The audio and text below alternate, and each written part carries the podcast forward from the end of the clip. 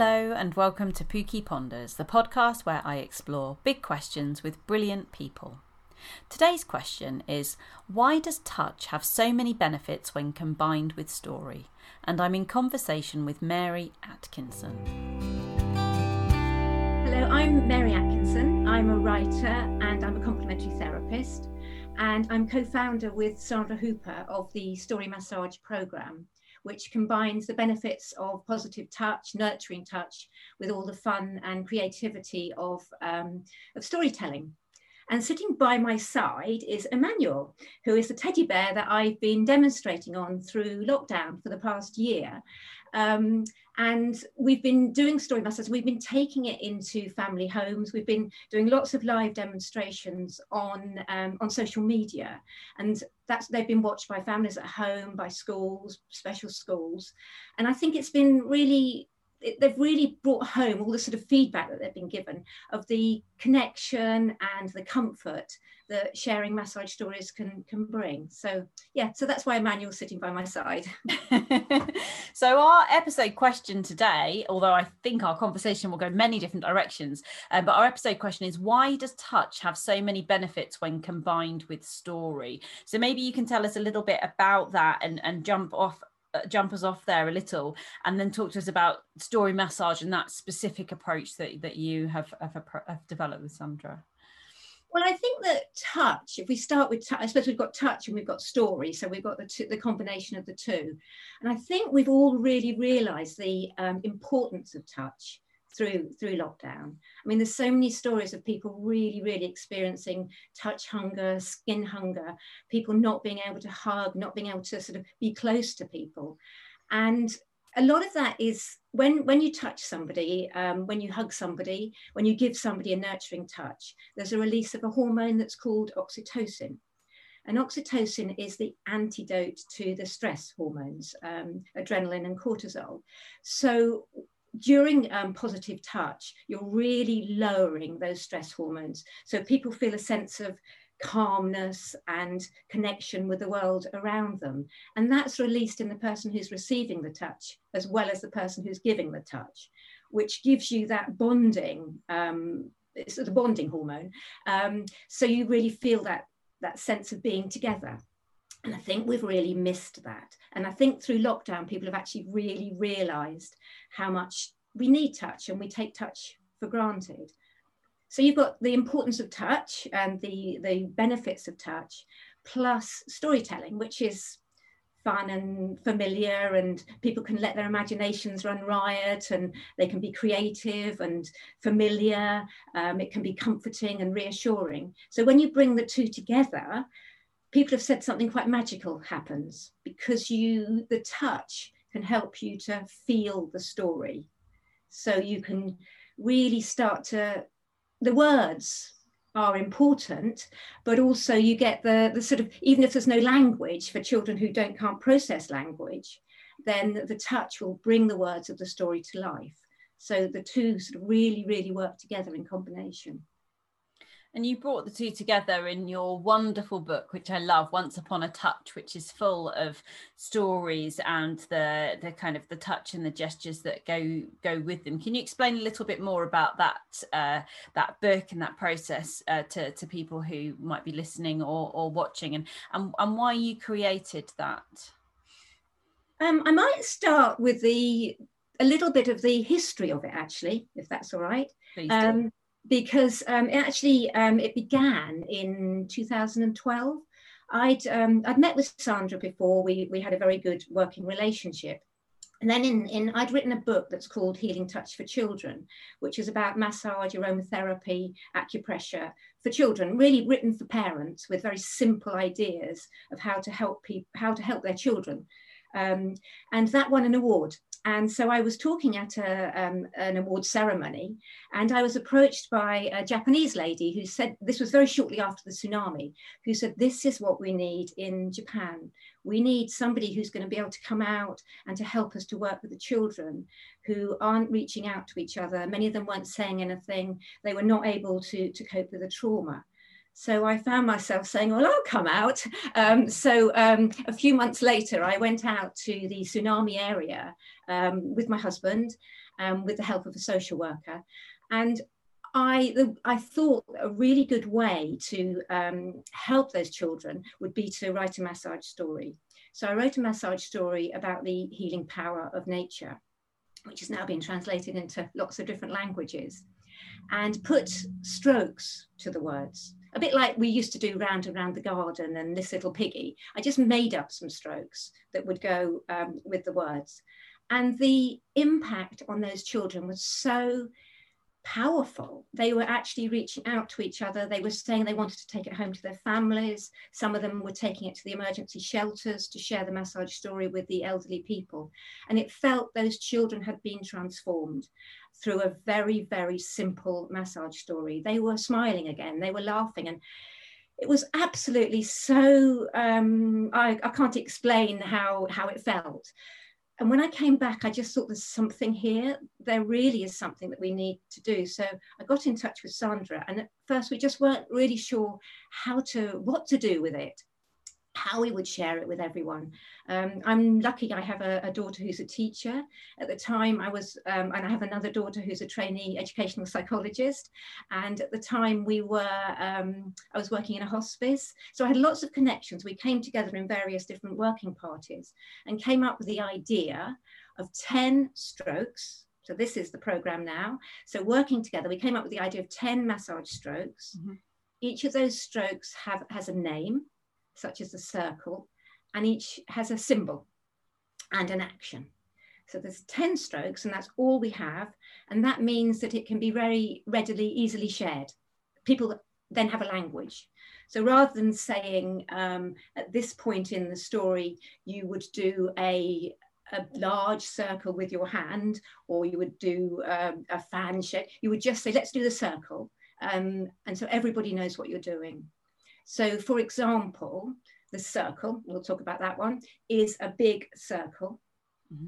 And it can go on the back, on the legs, wherever you choose to, to do the strokes, um, wherever's accessible and wherever's appropriate for the person that you're working with. So that circle would illustrate, um, it could be a pond, it could be a sun, it could be a cake or a pizza, you could do little tiny circles, and those circles could il illustrate bubbles in a, in a bubble bath or um, uh, baubles on a Christmas tree. So you can use these strokes that then are used to illustrate the words of the story, which helps to really bring the story to life. So the strokes are used to illustrate the actions in a story, the objects in a story, or the emotions in a story, which makes it brings it brings those words to life and makes it meaningful for people. So that's what the Story Massage program is. And when we first originated it, we did the book. And then after that, people wanted to know more. So then we, we did the training. Um, and at the time, there was had absolutely no idea about how or where it would be used. But it's the imagination and the creativity of the people who've taken it on board that have really made it sort of what it is now. Where does it get used? Well, we say it gets used from naught to over 100. Um, it gets used from sort of baby massage groups through schools, special schools, um, care homes, people with, with dementia, um, helping to prompt memories. Mm.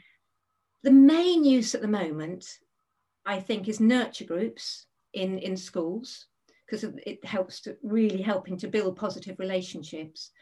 Also in special schools. Mm where it's really helping with engagement and communication it's such a, a lovely um, tool and, and it's one that um, I I've given away a lot of copies of your books uh, over over time, and I've used it myself as well, um, both professionally and personally. My daughters uh, loved it when they were little, and there's something about the way that you um, the stories are told. So it's not even just about the strokes. Actually, they've got that nice kind of rhythm and cadence to them as well, and they're stories that feel familiar.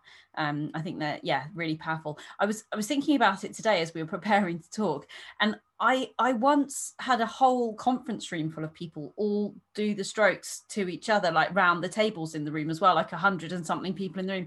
And now thinking about this in in pandemic times, I'm thinking, what was I doing? All those people touching each other, and and I suppose that brings to mind a question around touch and Uh, particularly there's a lot of uses of your your book and the and, and the story massage within education.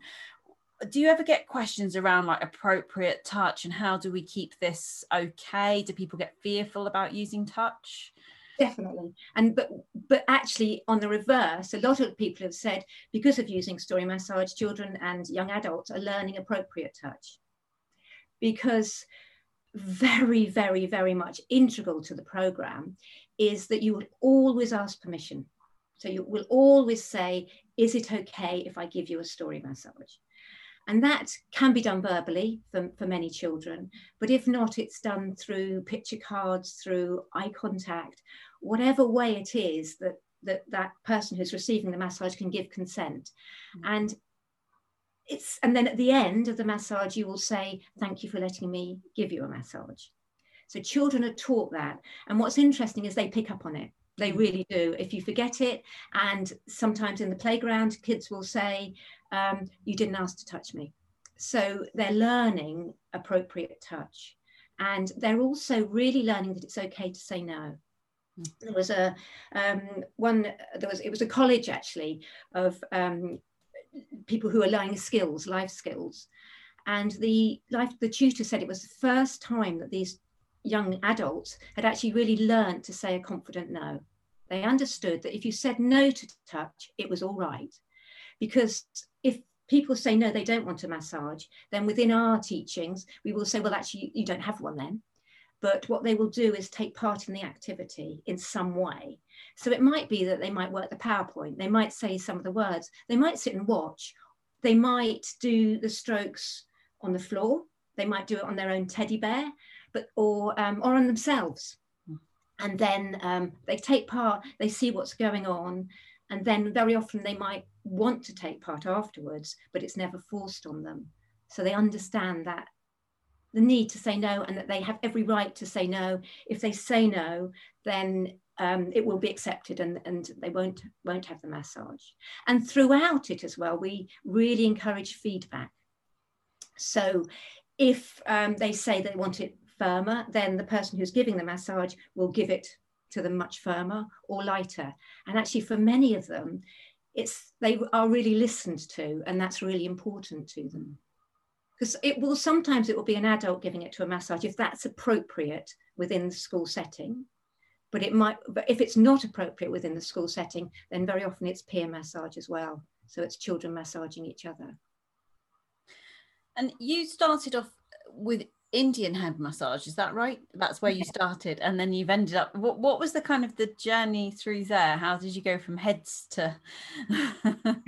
well, um, I um, I I was I'm a writer, so I trained. Um, i was a journalist, and um, I'd written several books already on various different topics.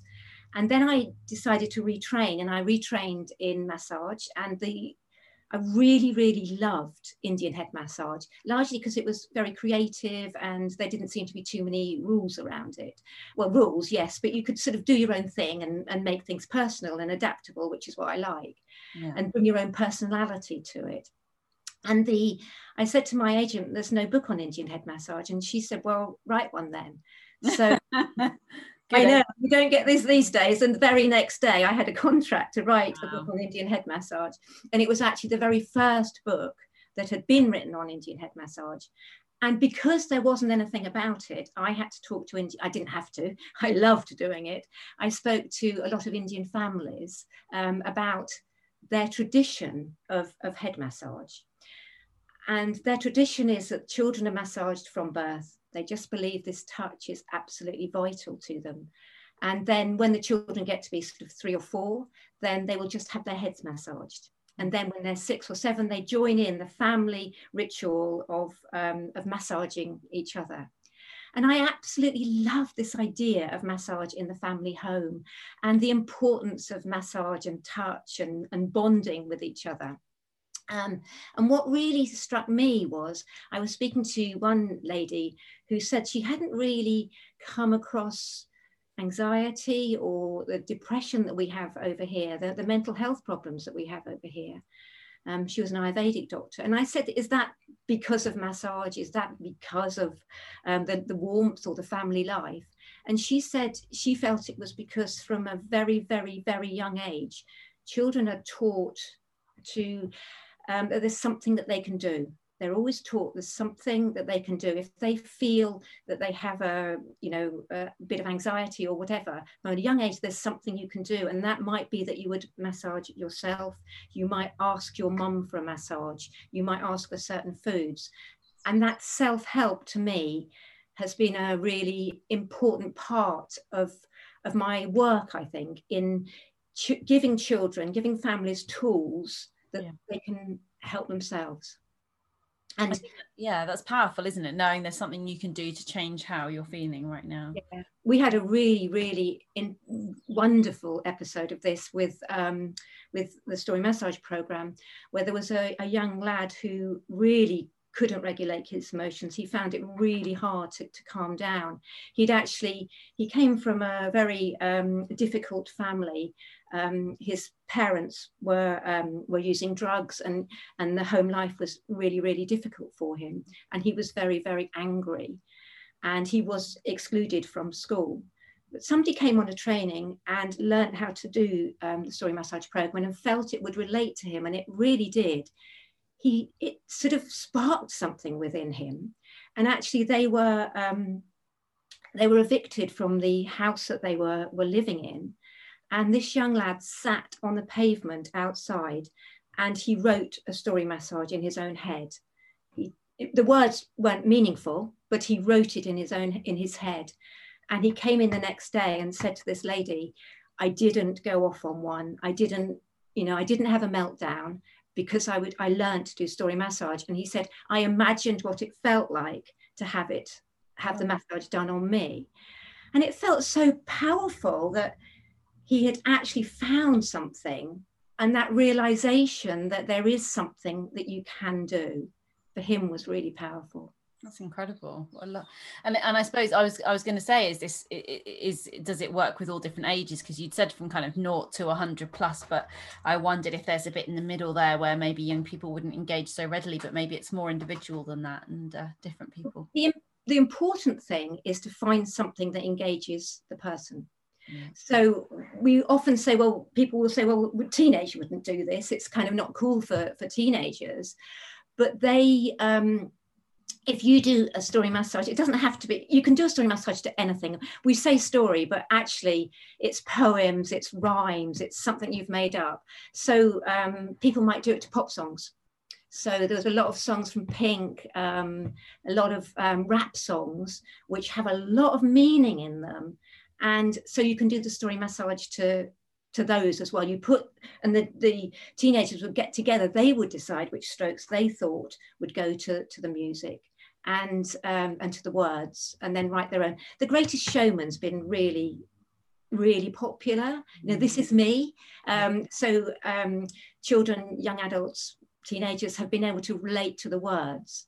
And when you have those words um, given to you with with with the strokes that really brings them to life and you can really you really feel it. Mm. I suppose it helps you connect with the yeah with the words and the music in it in an even deeper way sort of very mindful activity i suppose. yeah, it is it is. Yes definitely. When you worked in the hospice was that um, massage as well or was that a different what was your role there?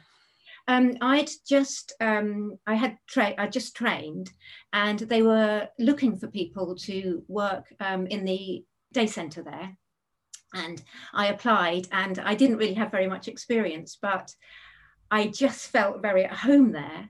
I felt sort of very able to be around sick people, um, and I and they they obviously felt the same so mm. i was employed and so i i set up the first the complementary therapy day service there and also in the wards and then i was very aware so i was working yes i was a therapist there and but i was very aware that at the time to be a, this was in 2000, to be a complementary therapist, to work with people with cancer was actually a contraindication. You weren't supposed to, to do it. It said people with cancer shouldn't be having massage.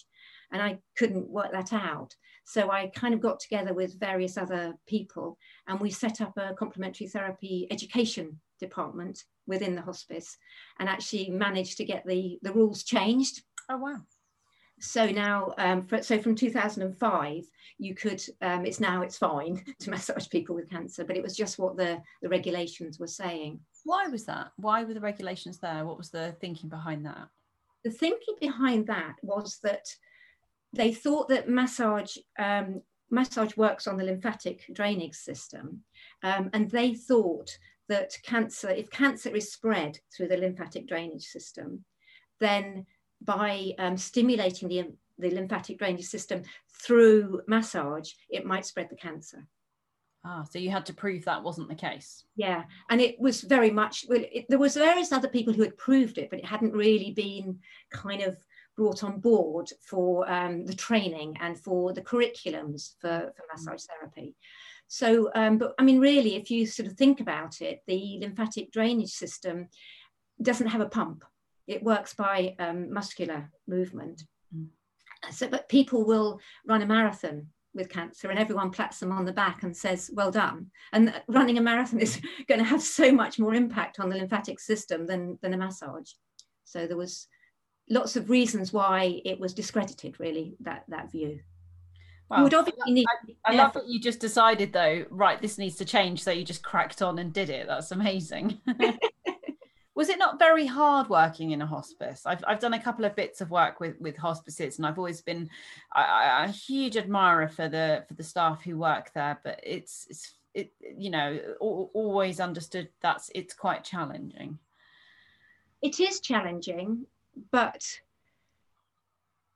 I think you're touching people on a very human level and a very real level. Mm-hmm. I felt, I think, I suppose this goes back to my career, early career as a journalist. I, I was, my job was always interviewing people, and I'm absolutely fascinated, like you, in people and what makes people tick. And I found I was being able to connect on a really real level with people, with real people when they were dying, they didn't have their barriers up.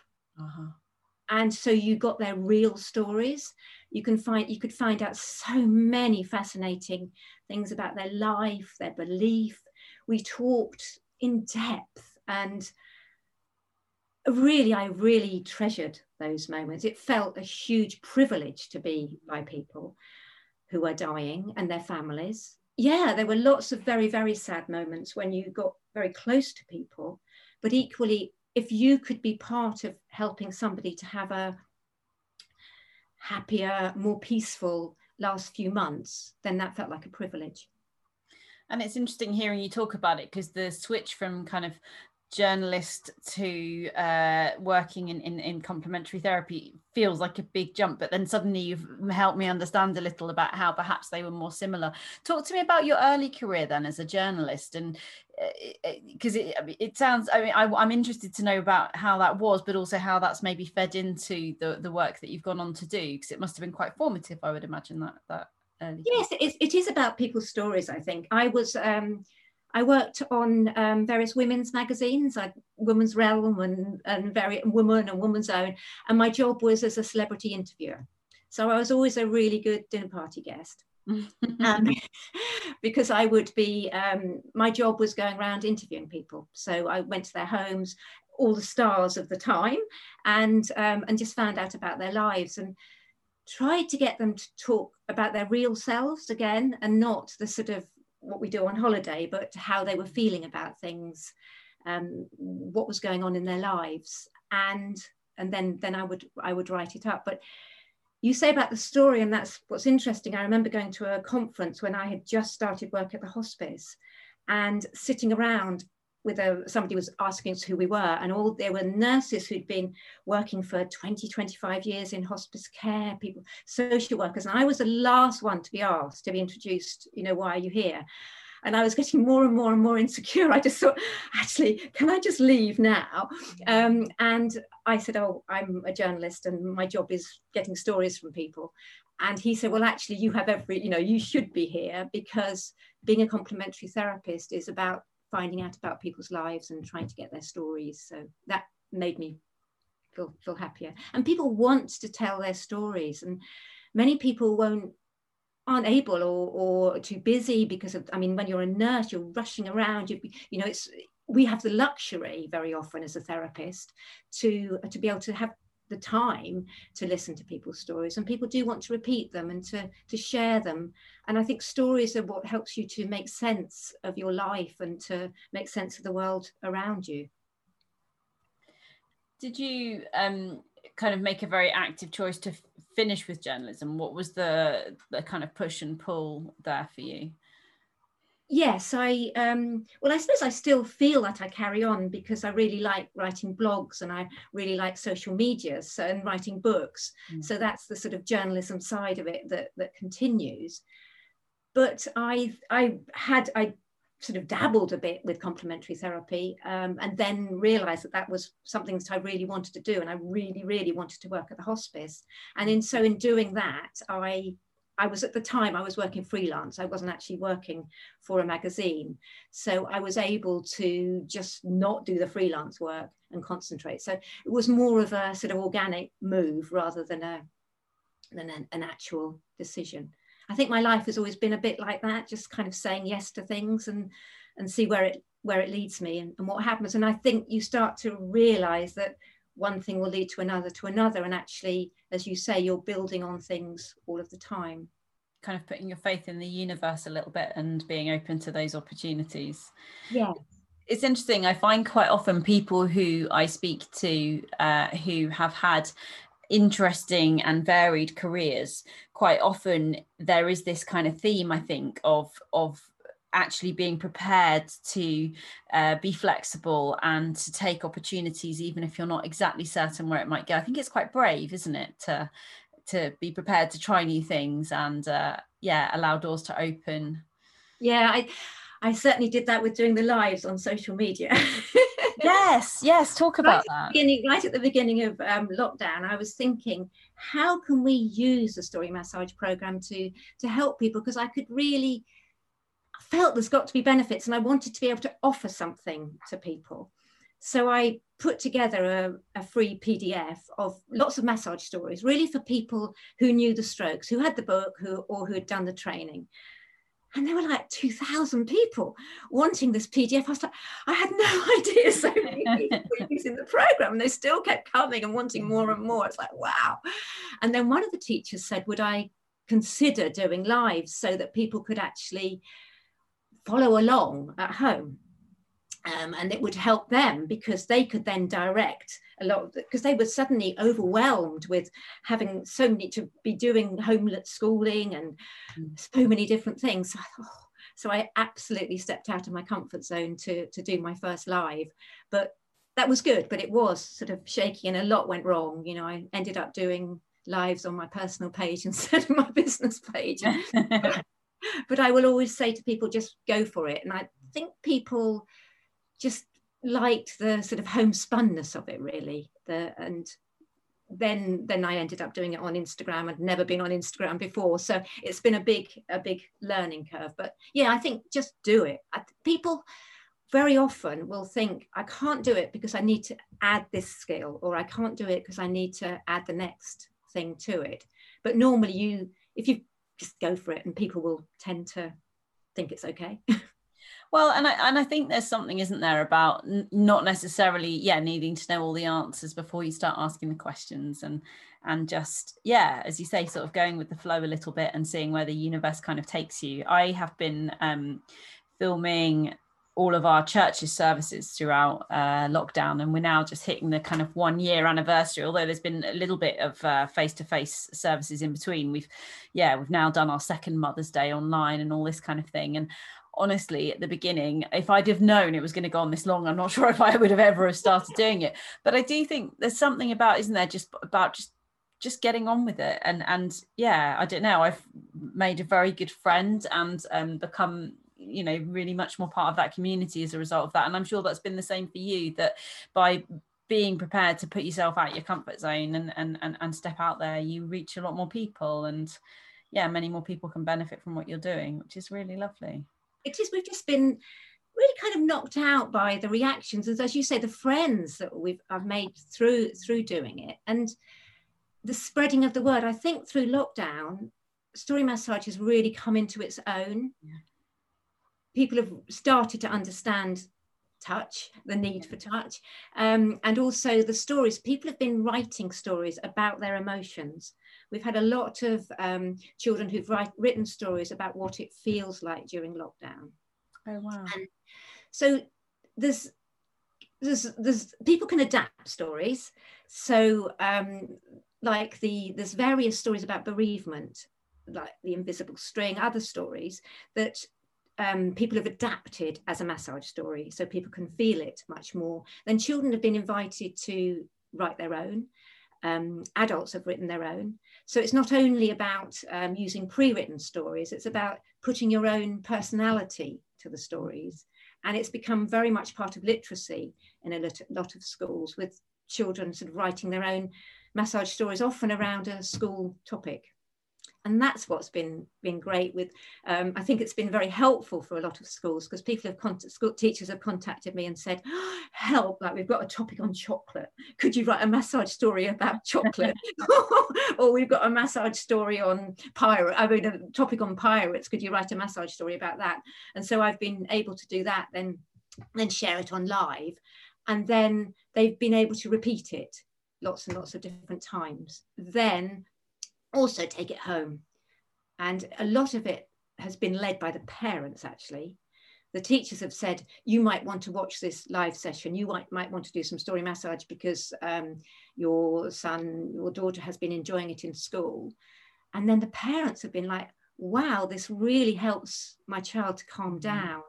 My child's really understanding this topic because of the combination of touch and story. And then going back into the school and saying, we need to have more of this in the school. So it's mm-hmm. been quite parent led, which has been really good. That's really lovely. And I think, yeah, uh, yeah, you can see how it builds a connection there between between parent and child. But also, I hadn't really thought about it before, but about how much more able a child might be to take on board the actual wider aspects of their learning because they're in that really calm uh, state, which is so conducive, actually, isn't it, to thriving in our learning as well as just thriving in our lives, which is it's incredible. We have a like you in the book. There's a story of the um, the astronauts walking on the moon. Yes, yes, that was always our favourite actually. Oh, we will often get people say, "I know that the, they walked on the moon. The first man walked on the moon in 1969 because I learnt it in massage." I suppose it's a kind of kinesthetic learning, and you have the move of the walk, which is the hands walking yeah. on the back or the legs, which makes you then remember the astronauts walking. Yeah, um, it helps you anchor it, doesn't it? Yeah. Yeah, there's something really powerful. I think anything which pulls on the senses can kind of do that, can't it? I think sometimes a certain smell will trigger a memory, won't it? But with this, I guess that yeah, the and it's funny as you're talking about that story, I can vividly remember doing the yeah, the the the the, the, the feet walking on the back. It's a lovely one, that one so you you mentioned when we spoke a while ago um, that you had been thinking of beginning to slow down a bit. It doesn't really sound like you're doing that, really, Mary. no, I think so. I think there's there comes a time. Um, I think. Uh, we've got a camper van. I want to be going off and enjoying the camper van. now, now, there's so many people who are doing the story massage program. I think it's almost got a life of its own. Well, I hope it's got a life of its own. And of course, we'll still continue doing it. But I feel it's kind of like let other people get on with it and there'll be lots of other people now. I mean will, through lockdown what i thought was wonderful was people at the beginning at the beginning were using the, the videos that i'd done on vimeo and on youtube and sharing them. They were watching the uh, facebook lives. And then all of a sudden the teachers got the confidence to do their own. Yeah. so lots and lots of teachers were doing that having their own with their own teddy bears. Um, they were doing their their massages and then zooming them into the parents. And actually what was great was that the children it was much better because the children recognized the teachers. Mm. They recognized them. They were able to do them, and so the and the, I mean we have some wonderful stories where they they were using lots and lots of sensory props. Uh, um, the teachers were dressing up for whatever the theme was. Say it was a circus theme. We had um, Verna, who's a wonderful story massage lady. She was dressed herself as a clown and um, dressed the teddy bear up with with you know hair like a clown um, and then these were being zoomed into um, the the um, family homes as part of blended learning or being put up on the, the school website. And I really liked it that the teachers were taking control and teaching assistants and starting to do their own thing with it, which is, that's great. So the more teachers who can kind of take it on board and do their own thing with it, the better. So you don't have a kind of sort of proprietorial sense of that it's yours and that you'd worry about it being used in different ways. You're quite happy for people to give it a life of its own and continue whilst you're in a certain respect in a certain respect but no there were would be very very certain rules that we would absolutely want in yeah. that it would i mean if you we would you, you can't train anybody else so we have an online training so we would hope that would definitely continue so people could be doing that mm. um, we don't want somebody to train somebody to train somebody because then the whole thing gets really really diluted mm. um, but you so long people would need to be respectful and people are respectful. We all it's really really positive respectful touch. So people really need to be asking permission saying thank you getting feedback only massaging areas that are accessible and that are appropriate for the person. And the person wants those areas to be to be massaged. Yeah. and um, yeah so we would want that. And also um, like age appropriate all that sort of respectful stuff would yeah. be really important and only to stick to the 10 strokes. Mm. The program works and is easily shared within the family home, easily shared with others. Um, children can pick it up really easily because of the simplicity.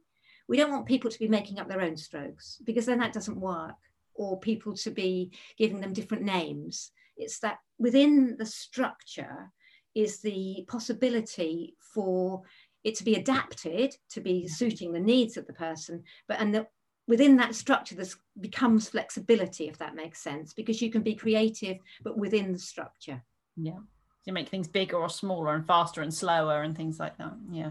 Directions that kind of thing. But once you start to create your own strokes or or do different strokes then you don't get that. It becomes too big and and people can't share it.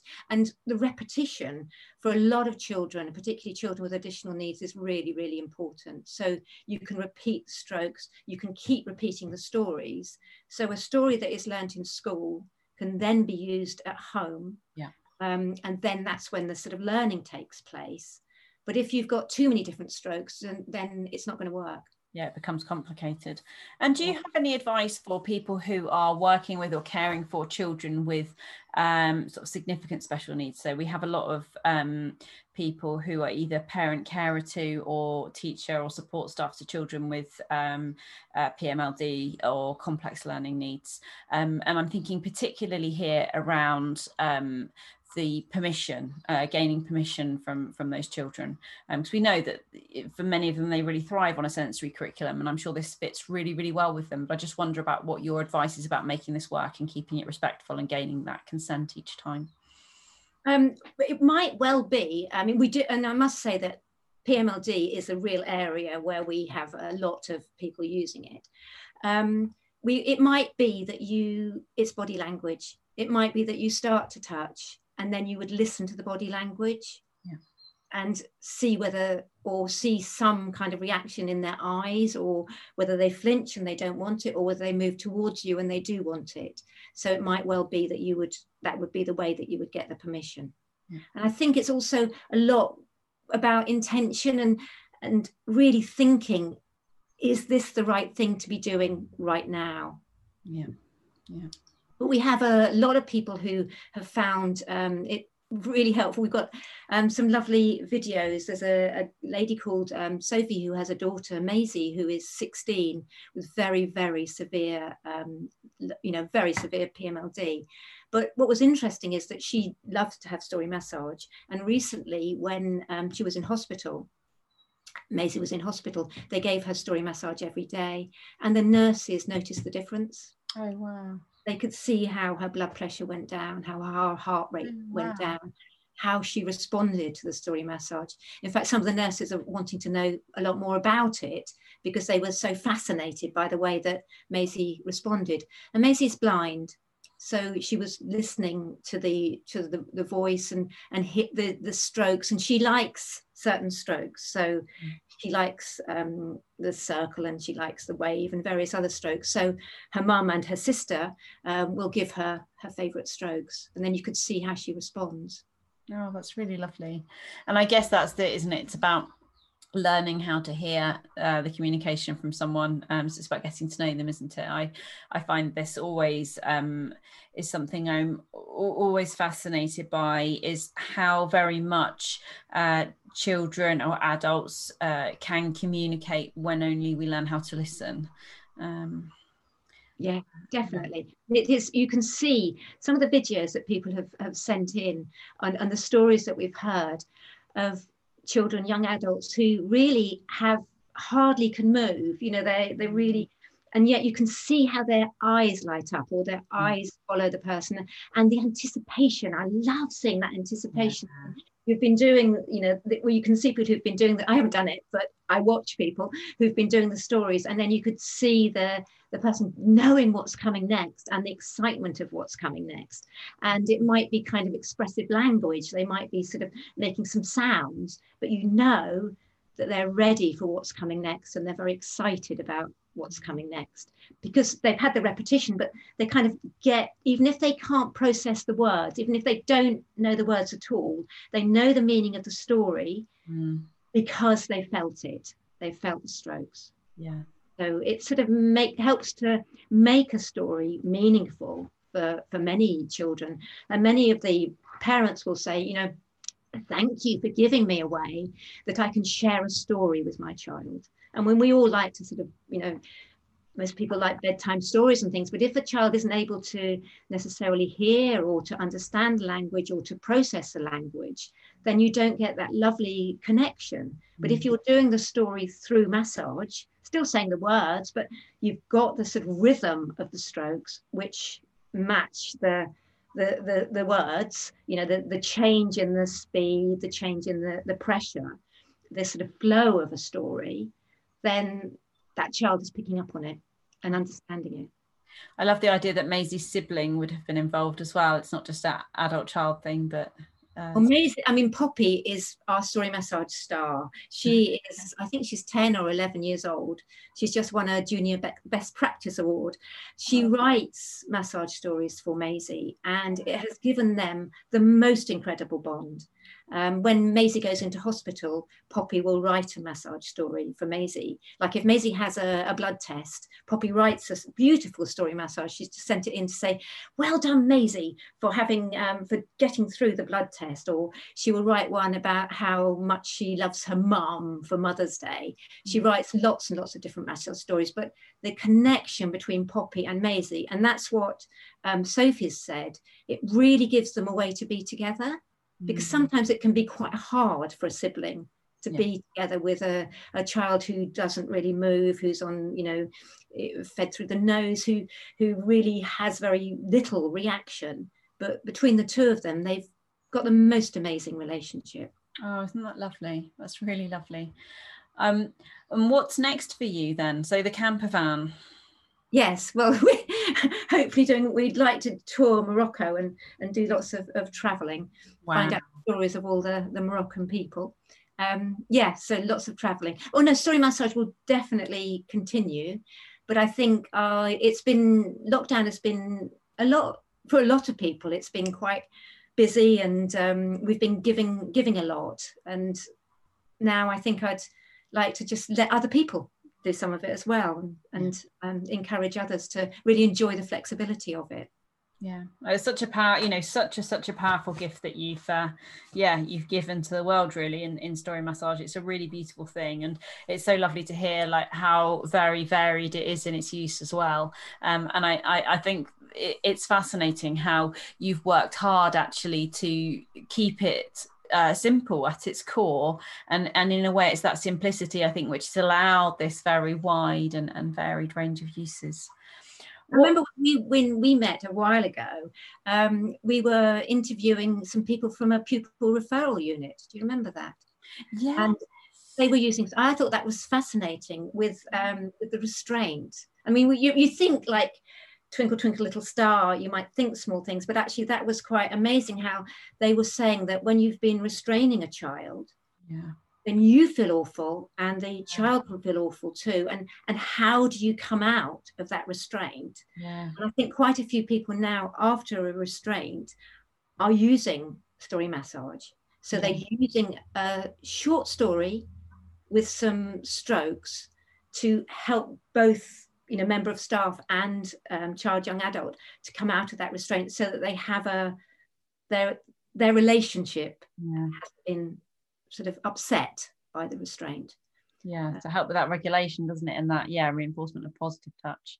Yeah, yeah, yeah. Because it does seem to be that the the building of relationships is really important with the story massage program, and I think there's a we do a lot of work in in Glasgow, and there's a lot of people out there who say that many of the children don't really have positive role models for positive relationships and for for positive touch. Mm. so it's uh, their understanding that actually it feels good to be nice to somebody. There was a um, one young lad who was giving a story massage to another young lad. And the young lad who was receiving the massage at the end turned around and said that was lovely. I really really like that and the young lad who was giving it was absolutely shocked and sort of really had to take a step back. And suddenly he felt the warmth mm. that we we often will feel if you're nice to somebody. Yeah. and he actually said i i didn't know it felt so good to be nice to somebody. And it was an experience for him that he realized how good it felt. Wow. And then in another nurture group a similar thing where they were weren't really kind of able to we talk about expressing our feelings but very often we're talking about expressing our anger or our sadness or our you know other other difficult emotions. But these people weren't really able to these young kids weren't able to express how much they really liked somebody you hmm. know. So they were writing kind of compliments to other members of, of their group of their, their their nurture group. And sharing these as a story massage with someone you know i like your hair. I like the mm. way you are. I like it that you're kind to me.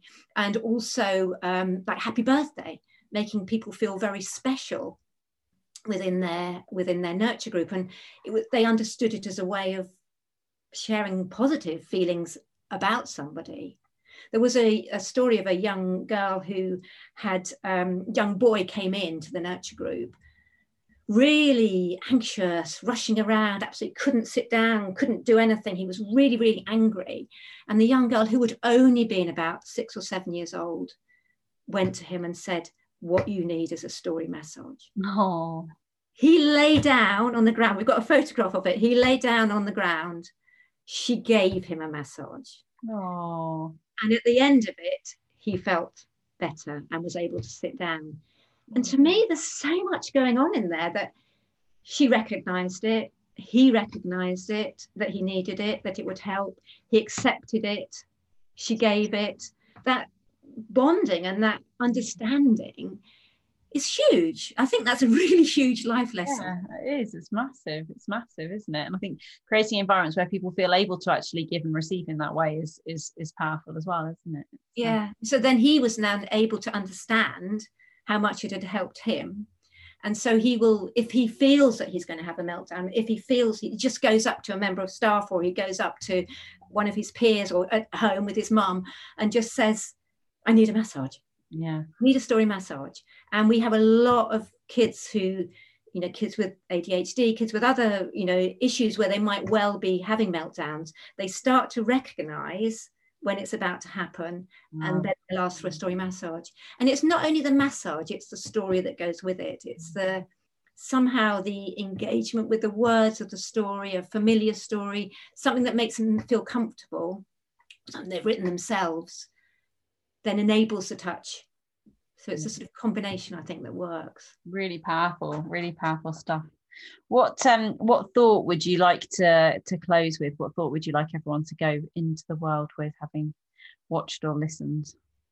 I think the importance of touch, of nurturing touch, of kind touch. When we're able to, I think we've all missed it.